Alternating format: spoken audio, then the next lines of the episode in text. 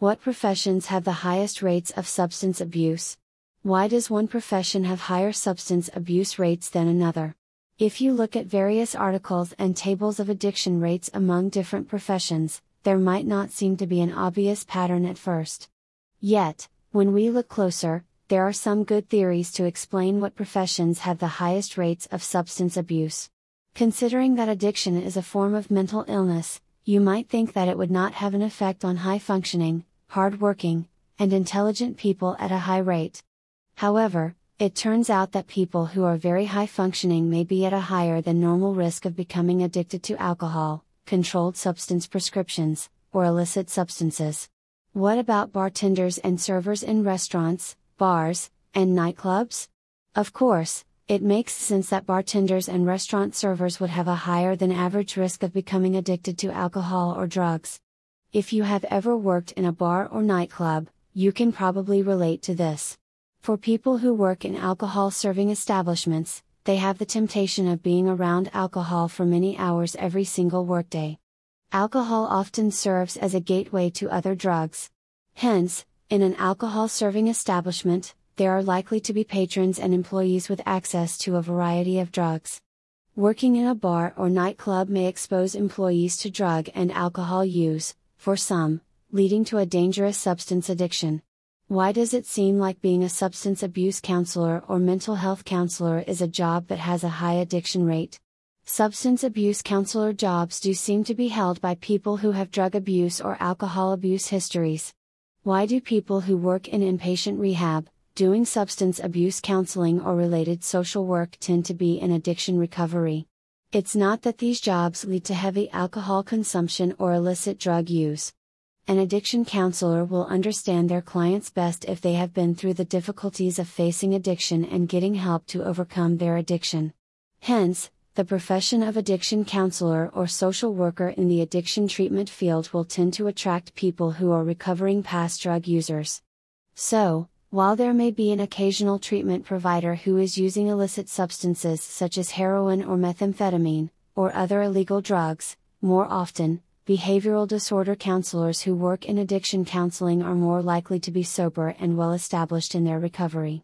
Among jobs with the highest addiction rates, construction work stands out when it comes to prescription opioid use.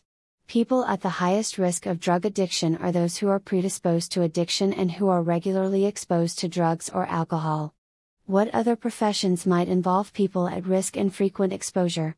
Did you know that construction workers are at high risk of becoming addicted to drugs? But, why would construction workers have a high incidence of drug addiction? Drug and alcohol use is highly discouraged when working around construction materials and heavy machinery. In the construction industry, workers are at a higher risk of injury compared to other trades. The risk of injury is connected to the risk of addiction. When a construction worker is injured, they may go to a doctor and get a prescription for opioid pain medication. A small percentage of people who take opioids will become addicted. So, in construction work, while the risk is not related to drug exposure on the job, the exposure to healthcare for injuries is thought to be the issue. Some workers with injuries involving pain will become addicted to the pain meds prescribed to them. Fortunately, opioid addiction treatment is a well established field with highly effective treatments, such as Suboxone, Zubsolv, and Sublocade as well as alternatives including naltrexone and Vivitrol. While opioid addiction is one of the most dangerous drug addictions, medication assisted treatment works very well, especially in addressing the current opioid epidemic. As you might imagine, other professions do not have as high of a risk of addiction because of the lack of exposure to drugs or alcohol. For example, in an office building where workers might be selling insurance, writing software, or providing accounting services, there is a far lower risk of being exposed to drugs or alcohol on a regular basis. Of course, in many corporate cultures, workers go out to drink together after work. Workers with office desk jobs may also use various substances in their free time. There is still a risk of becoming addicted to drugs, but it is not particularly related to the worker's profession. What about doctors? Why do they have a high risk of addiction? People are generally aware that workers in healthcare have a higher than average risk of becoming addicted to drugs or alcohol. We might think of doctors, nurses, pharmacists, and dentists misusing substances. Do these healthcare workers, like bartenders and servers, get addicted because of drugs in the workplace? Doctors and dentists prescribe addictive drugs, such as opioid pain pills. Nurses give out medications to patients. Pharmacists are in charge of large quantities of drugs, including many highly addictive drugs, from opioids to amphetamines. However, while in some cases being around drugs may increase risk for some healthcare workers, the reason for their increased risk of addiction is somewhat more complex. The medical field tends to attract very hard-working and intelligent people who are then exposed to very stressful training and work. For example, becoming a doctor is not easy. Students must get top grades in college and complete a list of difficult prerequisites to qualify to apply to medical school. The students who are most likely to get accepted are the ones who put in many hours of study every single day. After getting accepted to medical school and completing a grueling four years of college, the student faces another two years of intense classroom work and then two years of difficult clinical work. After four years of medical school, the student then graduates to being a medical resident. Many people now describe medical residencies as being abusive workplaces. Residency typically lasts at least three years. The resident is expected to work very long shifts with heavy workloads throughout the week. Even at the point of residency, early in a doctor's career, the seemingly never ending stress, sleep deprivation, workload, and responsibilities can lead to many residents developing problems with alcoholism or drug addiction. It often starts with a doctor in training looking for stress relief at the end of a long and difficult shift. Another issue is related to the type of person who gets through the system to become a doctor. Intelligence seems to be a risk factor for developing an addiction. In fact, intelligence and creativity together are frequently associated with addiction. While we might theorize many possible reasons for this, one reason seems to be clear. Think of addiction as a trap that is highly effective at trapping smart, creative people. As it is often described, addiction hijacks the reward center of the brain. When we want something, or crave something, at a deep level, we tend to justify why we want it. Our clever and advanced prefrontal cortices are played like a puppet on strings by the ancient and more primitive parts of the brain that are taken over by addiction. As you can imagine, the more intelligent and creative a person is, the better they will be at both obtaining more drugs and justifying their drug use. Think of addiction as a skilled jockey, clothed in the brain's reward center, riding the prefrontal cortex like a well trained horse.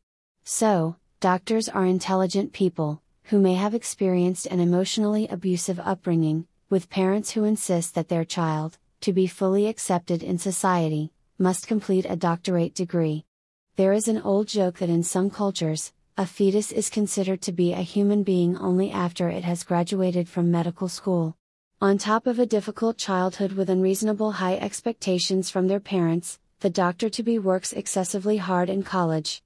Addiction sometimes sets in during the college years, with alcohol being used to unwind at the end of a difficult week. Or, the student starts using amphetamines for a competitive edge in studying and test taking. Then, medical school and residency each progressively increase the pressure, putting strain on the already psychologically injured doctor in training. Add to that the financial terror of going hundreds of thousands of dollars into debt to get through medical school. The trap leading to addiction has been set. For many people, Getting out of the trap early on is easier. They are able to fight the cravings and stay on track, getting to a point where the brain is able to heal over time. For an intelligent doctor, dentist, nurse, or pharmacist, their own intelligence will be used against them by their addiction. I imagine the addiction trap to be similar to a crab trap, where a cube shaped trap made of chicken wire has a small opening that is easy to get into but hard to figure out how to get out of. The occasional crab who encounters the entrance easily slides into the small entrance into the large inner area of the trap, joining other crabs inside. Then, they are unable to find their way out because the opening is small. While some crabs might find their way out, most will not.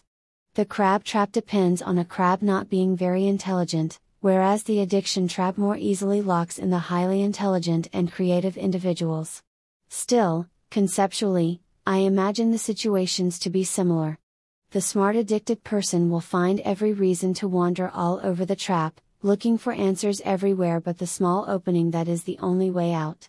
Interestingly, even though addiction and alcoholism does affect healthcare professionals more often than average, it is not as bad as you might imagine. Surprisingly, most healthcare workers do not have easy access to addictive substances. It is not nearly as easy as you might think. Controlled substances are highly regulated and carefully watched. Most pharmacists, nurses, and doctors will stay away from using drugs that they work with because of the fear of severe consequences which can lead to loss of their career and even imprisonment. There are exceptions. For example, anesthesiologists have a high risk of opioid use because of frequent access to drugs such as 4-fentanyl throughout their workday. Synthetic opioids can be so potent that they only need to take a small amount that might not be missed. As a result, Many of these specialists experiment and a certain percentage will get addicted. Still, operating room nurses are on high alert and all healthcare workers who come in contact with addictive substances keep an eye on each other to prevent a problem that might lead to a tragic outcome for a patient. What about dentists and the high risk of addiction in the dental field? Dentists do have a higher than average risk of becoming addicted, yet, the more serious issue faced by dental professionals is suicide. Suicide, unlike drug addiction, is completely irreversible. In the Narcotics Anonymous program, drug addiction is referred to as slow suicide, or suicide on the installment plan. There does seem to be a connection between addiction and suicide. Some people who have been addicted to drugs state that drugs saved them from committing suicide. Why would a dentist want to take drugs or kill themselves? Like any doctor, dentists are under pressure at work and often have serious financial concerns as well. Healthcare professions with the highest rates of substance abuse include doctors, nurses, and pharmacists. Yet, dentists are very high on the impaired healthcare worker list. Possibly, the specifics of being a dentist, having to spend the day looking and working in people's mouths, increase work dissatisfaction for some people over the other healthcare professions. I remember spending time as a student with an ear, nose, and throat specialist who was getting ready to retire. I remember that one day he pulled back from looking into a patient's ear and took a momentary break. He shook his head, looked at me and said, I am sick of spending my life looking into tiny holes in people's heads. Maybe his frustration is similar to what many dentists experience. Why do so many musicians and actors have addiction problems? You might think that musicians, actors, and artists have followed their dreams and are doing the work they always wanted to do. So, how are these career paths that lead to higher rates of addiction? In the world of music, from rock and roll to pop to jazz, the problem with drug and alcohol addiction seems to be more serious than any other field. What is it about being a rock star that leads so easily to addiction? Your first guess might be the lifestyle it is not so different from the lifestyle of a bartender or server in a hip nightclub. Drugs and alcohol are always around and available in the fast life of rock and roll. Yet, many people who inhabit that world do not become addicted. There are many people who try drugs or have occasional alcoholic beverages and do not go down the path of addiction. And, of the people who are in the entertainment business, it does seem to be the performers who are disproportionately affected. This brings us back to the issue of intelligence and creativity. There is an interesting concept that has been studied and discussed in the world of psychology about the correlation between intelligence and creativity. It is believed that IQ and creativity are closely related up to a certain point. A person with below average intelligence will likely not be very creative. Someone with average intelligence will be proportionally more creative, but less so than someone whose IQ is a bit higher does the creative genius of top musicians, performers, and artists put them at greater risk of becoming addicted. This direct, linear relationship works up to an IQ of about 120. While not genius level and not quite gifted level, 120 is well above average and is intelligent enough for a person to do just about anything in life. So, what happens to creativity at this level? The theory is that the linear relationship between intelligence and creativity no longer apply. That is to say that a person who has an IQ of 120 could possibly have off the charts levels of creativity. Or, A super genius with an IQ of 150 might, relatively, not be very creative at all. While there have been experts who have expressed doubt about this effect, it does seem to make sense. Top level artists in the entertainment business do tend to have incredible levels of creativity, and they tend to be at least fairly intelligent. I once read that the average IQ of a Harvard student is about 120. If that fact is true, that means that just about any successful artist could possibly have gotten into Harvard if they had applied themselves to their schoolwork in high school. It also means that rock stars have the potential to learn difficult subjects, such as calculus or electrical engineering. Of course, most are too busy composing and performing to go back to school to complete difficult degrees that probably will not help their careers. So, what does this have to do with addiction, artists and performers?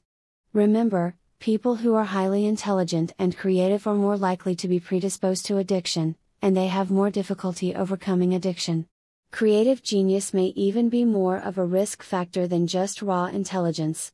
A smart person may be a good problem solver, but a highly creative person will come up with novel solutions that most people would never have thought of. Imagine that creative power under the control of a destructive addiction. A person caught up in active addiction is at the mercy of the addiction process and their best mental abilities are used against them. So, while cocaine or heroin might be passed around the backstage area of a rock concert, the musicians are possibly more susceptible to becoming addicted compared to many of their roadies or managers. Of course, there are other factors at play as well, the typical employee of a rock band who sets up amps and microphones is easily replaced if they become impaired by drugs or alcohol. To a certain extent, the members of the band may feel that they are untouchable and even expected to party publicly. Of course, at some point, even the band members must be replaced when addiction gets too far out of hand. What about lawyers? Are lawyers at higher than average risk for addiction? What profession has the highest rate of alcoholism? Did you think it was the bartenders and servers? It turns out that attorneys have some of the highest rates of alcoholism and substance use of all professions. I remember seeing a movie where a lawyer openly smoked marijuana and bragged about how he represented drug dealers and charged them, so he could represent marijuana related cases for free. Normally, I would look up the name of the movie to list it here, and maybe I will in a future update, but it's not important. Suffice to say that many fictional and real life lawyers are known to be heavy drinkers and sometimes substance users, often seeming to have no fear of consequences. Maybe they have less fear because they work with the law, so they feel more comfortable pushing the limits and sometimes crossing the line. Of course, when an addiction gets out of control, even a lawyer may eventually cross the line and be at risk for being disciplined. But why is it that lawyers seem to be more at risk for developing addictions? It is likely that lawyers are in a similar situation to doctors, being under significant pressure through school and after school. They are under pressure to survive academically and professionally as well as financial pressure from student loans. Lawyers are especially at risk for developing alcoholism. Alcohol can be a part of an attorney's professional life, having a drink with partners or even clients at professional dinners. In addition to exposure to alcohol, and being under a great deal of stress, lawyers also tend to be intelligent and creative people who may be at higher risk of becoming addicted. Lawyers might be thought of as being like bartenders, doctors, and rock stars all rolled into one when it comes to addiction risk. Add to that a sense of confidence and independence that many successful lawyers experience and a dislike of asking for help. For some high performing people, becoming a lawyer may be a perfect storm of addiction risk. What do doctors and lawyers have in common that can lead to their addiction getting more out of hand than other professions? Addiction, like other health related conditions, has different stages of severity. A person may be in the early stages of developing an addiction, or they may have a serious full blown addiction that is out of control and difficult to treat. Why is it that doctors and lawyers might be more at risk for letting their addiction progress further than people in other professions? One issue is that the organizations that provide oversight for both professions can be intimidating. These professionals who become addicted may fear serious consequences and loss of their careers. Hence, they struggle in silence as their addiction rages on and grows in severity. While it is true that consequences for doctors and lawyers from the medical boards or state bars can be severe, it is a difficult problem. These impaired professionals are licensed with their states and the state governments have an obligation to protect the public. Yet, there is much room for improvement in handling these cases to make the path to a professional being able to recover and continue in their career less onerous. Doctors and lawyers should have less fear in coming forward to ask for help. What about police officers? There have been incidents of law enforcement officers having issues with prescription drugs or illicit drugs. Police officers are first responders who often deal with drug overdose deaths on the streets. Along with other dangerous situations out in the field, law enforcement is a stressful and dangerous job. It is not hard to believe that substance abuse disorder can be a risk for police officers. Just like any stressful career, some law enforcement officers may find themselves engaging in heavy drinking after work. When a person binge drinks on occasion, they may be a gray area drinker. Gray area drinkers are at higher risk of developing alcohol use disorder. Pharmacological extinction techniques, such as the Sinclair method, using naltrexone, can help to get gray area drinking under control. Because police officers may be subject to regular drug testing, they may be more likely to engage in drinking alcohol over using illicit substances.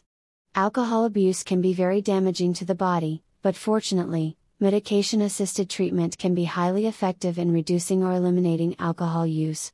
What other professions have a high risk for addiction? Have you heard about any other professions that might have a higher than average risk of developing alcoholism or drug addiction? Please share your thoughts and opinions through the contact page of the site.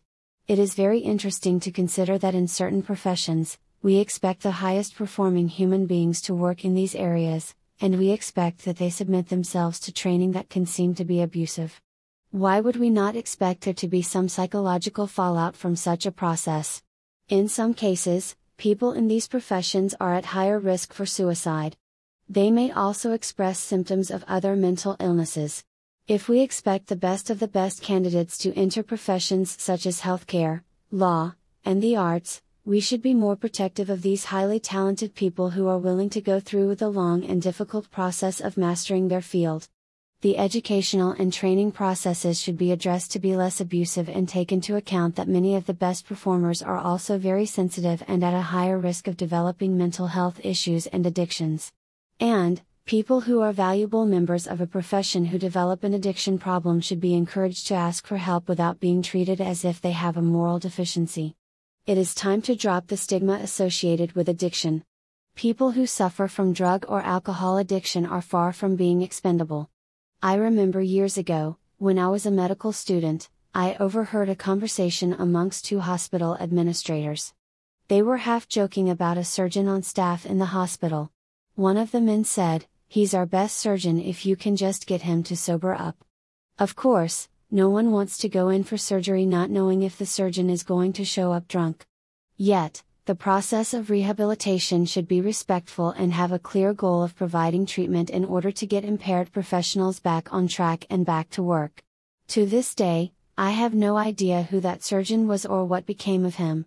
Yet, I wonder if he was ever able to achieve lasting sobriety. And if he did, how many lives was he able to save, making a positive difference in the lives of everyone connected to his patients? Helping people to recover has a powerful rippling effect that can lead to helping many other people, who in turn may help even more people. By changing our views of addiction, we can do our part in making a difference in the lives of many people, far beyond just those who are addicted.